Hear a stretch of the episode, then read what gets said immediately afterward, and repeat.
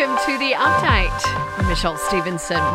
Well, we're being assured that there is enough power supply to avoid blackouts for the time being.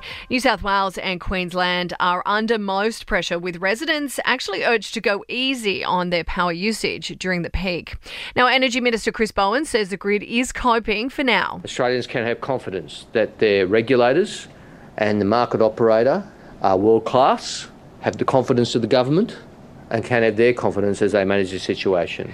While rising wholesale electricity prices are being blamed, but there's also 13 coal fired power stations out for maintenance.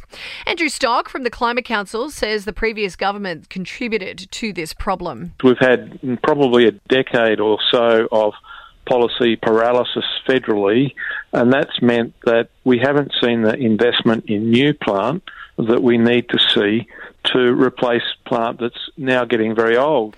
The Australian share market has shed more than $110 billion in value. It's been driven by some pretty big falls on Wall Street as the finance sector prepares for the prospect of a recession in the United States. It's the worst day since the start of the pandemic in March 2020. Three asylum seeker boats have now been intercepted by Border Force since the federal election. Labor, though, says it will continue the same tough policy as the previous coalition government to protect our borders at all costs. Donald Trump has issued a statement in response to ongoing US congressional hearings into last year's attack on the Capitol building. He says the hearings are an attempt by Democrats to distract Americans from the failure of the Biden administration.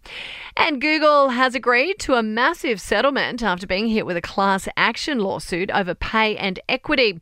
Around 15,500 employees were involved in the case, alleging that the tech giant had underpaid female workers. It has agreed to a $170 million settlement. To your sport now, and what a day. The Socceroos are now turning their attention to the FIFA World Cup in Qatar at the end of the year. That's after winning their intercontinental playoff. Australia beat Peru in a penalty shootout this morning with substitute goalkeeper Andrew Redmayne making the decisive save.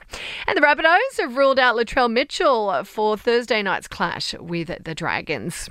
In entertainment news, and Britney Spears has obtained a three year restraining order against her ex husband after he tried to crash her wedding.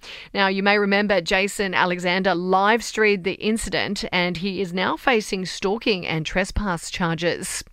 Whoopi Goldberg is the latest celebrity to fire up over the Rebel Wilson outing in a Sydney newspaper. The View host joined the chorus of outrage over the paper's plans to write a story about her dating a woman.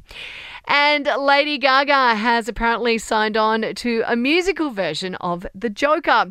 The singer is in talks to play Harley Quinn alongside Joaquin Phoenix in the revamped film. And that's the latest from the Nova Podcast newsroom. Join us tomorrow morning for another version of The Update. I'm Michelle Stevenson.